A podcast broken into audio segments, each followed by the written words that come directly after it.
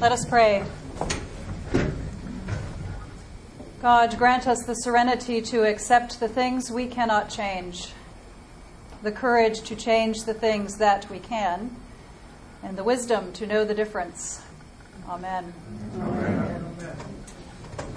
I was just going to say, please be seated, but.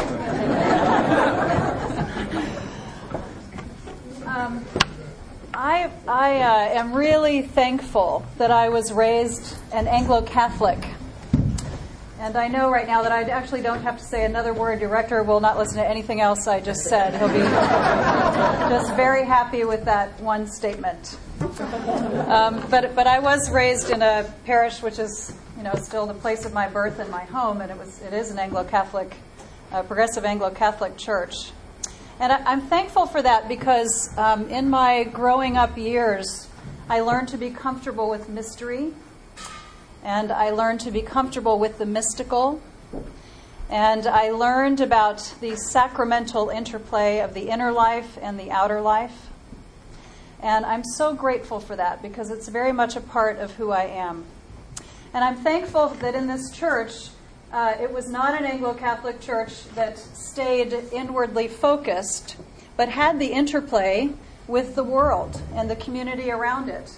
And we took it as a badge of courage when we were in trouble for serving the homeless or being inclusive of gays and lesbians, and eventually of women in the full orders of ministry, although that one took a while. Um, and it was kind of funny when I went to the Lambeth conference, they printed an article I wrote in their newsletter and then they put my kindergarten picture next to it. and I, I, thought that was actually a very funny thing because obviously when I was in kindergarten, there were no women in the sanctuary. But now here was one of theirs at the Lambeth conference, so that was fun. But I'm really grateful uh, for having that just be part of who I am in my life. Um, I love this season of Easter that now is finished. It's some of the most important scriptures uh, for me personally, are read as the Gospels um, on these Sundays. And just to, to refresh our memories of recent weeks, we've heard about good shepherds taking care of sheep. And if we know the fullness of that story, being called each one by name, and that close connection that Jesus wants to say in that story that we have with God. We have heard about how the Son and the Father abide and are one and how we abide in the Son, and the Son abides in us, and we are one, just as the Father and the Son are one.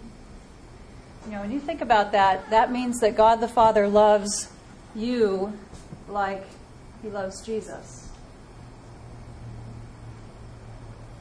We have heard about that closeness of relationship being like a branch that abides in the vine. It's that connected. And that's beautiful stuff. And uh, it's unseen, but when we are okay with mystery and mysticism, we can actually get in touch with that within our own inner lives. And it's very nourishing. It is very intimate, all of these scriptures that we hear in this Easter season. And, and it might be that we're sort of uh, tempted to stay in this place uh, and, and, today is the reality check. See, because we, we've also had the ascension, you know, where Jesus gets to go and be reunited in this mystical physical union in heaven. And it's time for that to occur. The reality for us is, though, that, that we don't get to skip out on the world. You know, Jesus certainly didn't do that uh, in his earthly ministry, but it was time for him to return to heaven. And I was pondering that this week. I thought, what is it like when in fact we would like to stay in that cozy, intimate space of our abiding relationship with Jesus uh, and just kind of forget the world. And suddenly, to my mind, I remembered the Heaven's Gate cult. Do you remember the Heaven's Gate cult? Back in 1997, and they had lived in this mansion in Rancho Mirage. And they had separated themselves from the world, and they decided it was time to go home and they were going to catch a ride on the Hale-Bopp Comet. Remember that? See, and that, that was about a group of people who said the world is doomed and we need to get out of here. We need to get out of here. And they wanted to stay really in their own created theology that was just in them. And they didn't want to be challenged or corrected or connected to the world.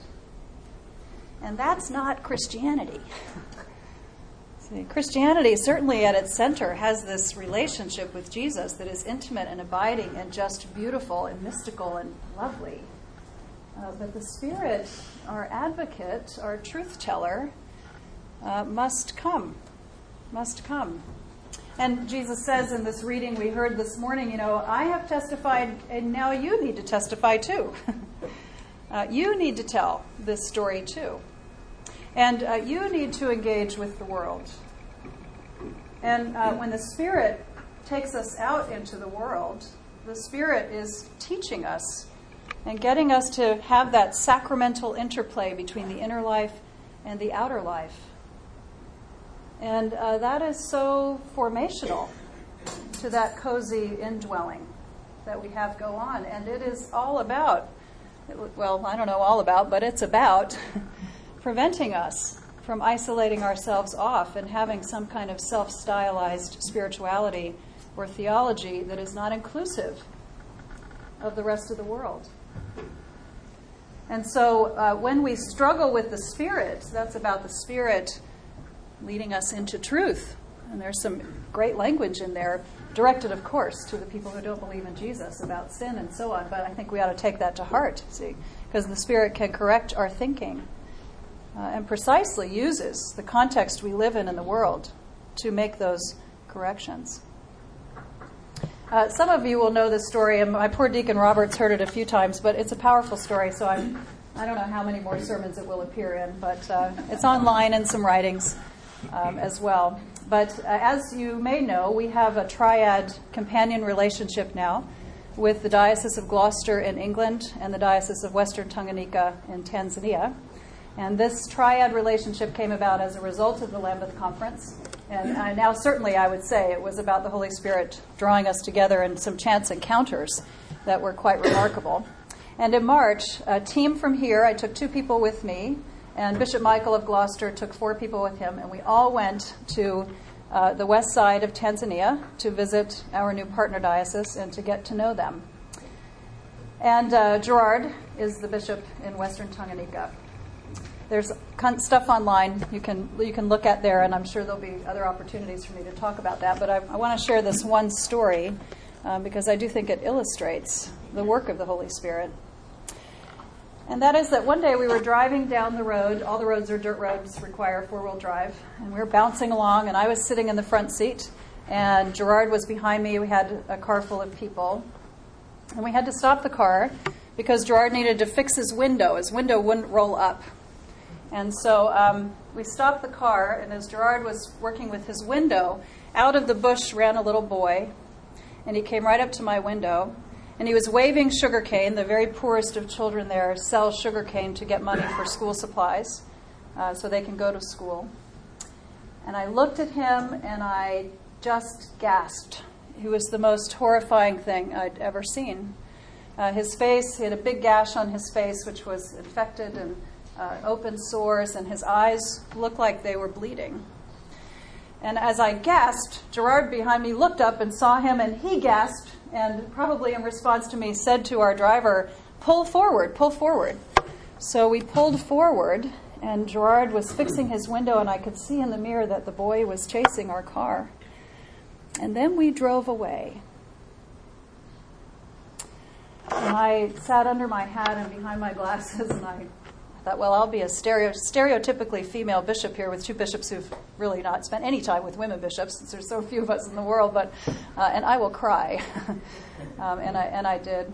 And then I said to Gerard, "Is there anything we could have done for that child? You know, just to perhaps just really relieve my own uh, human failing in that moment." And uh, we talked about how he probably had AIDS and that there really wasn't. I mean, if that was true, he was going to die. And there was nowhere to go you know, you t- taking a bleeding child in the car um, is one thing, and then where do you go? Where do you go? But that little boy haunted me um, for weeks. I shared about it at the renewal of vows with the clergy and in my Good Friday sermon. And uh, I prayed to God, you know, could I know his name? You know each one by name. Could I, could I know his name? See, there wasn't anything I could know because I'd had this three second encounter. But that child changed my life. And Gerard read my sermon, my Good Friday sermon. And he was so moved. We were all moved that day. But then when he read the sermon, he said, I'm going to go find that boy. And I thought, you're never going to find that kid. How can you find that kid? He just came running out of the bush. Who knows where he is, you know? But he sent his canon, Matthayo, and uh, Matthayo found him. And his name is Siddiqui, and it means uh, trust and believe in Swahili, and it means friend in Arabic. And uh, he doesn't have AIDS, he has epilepsy. And in a seizure, he had fallen into the fire. And you can go online and see pictures now of him. And so, what we've done actually is to make him our partnership kid in the three bishops. And I, and I have sort of invited people into this, but actually, I think it's our responsibility um, to pay for his health care. Uh, and then we'll look at school for him for next year. He's one of eight children. No, none in his family, including his parents, have ever been to school. And last week I uh, got an email with photos, and uh, on the way to the hospital, and we actually visited the hospital where they took him, which is hours from where he lives. But his father said to Bishop Gerard, I can't believe that I'm sitting here in your house, because for him it's an incredible honor, of course, uh, and that my son is going to get help. And, and in that story, for me personally, there was a real correction of the Holy Spirit. See, because I could have I could have continued to rationalize the fact that there was nothing to do and life was still good and cozy with Jesus on the inside. See? But it was the Spirit who kept throwing words into my brain like, um, Did you seek and serve Christ in all persons in that encounter? Did you respect the dignity of every human being? You know, you can run through that baptismal covenant pretty much on every front. We didn't do it.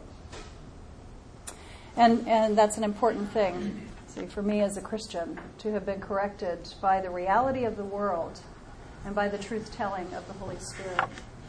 And to be given a second chance at getting it right. What a gift.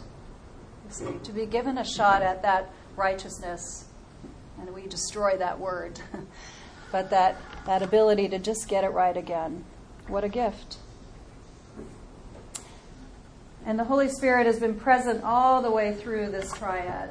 You know, there are no real mistakes, but it is what we do with them. You know, the chances of life, these tiny little encounters. So today we celebrate the coming of the Holy Spirit.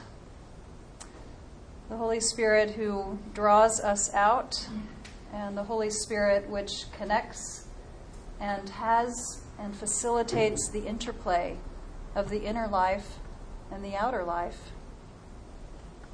May we go forth this day paying attention to the truth telling of the Spirit. And even when we really mess it up, might we have the courage to pay attention and take our second chance. Amen.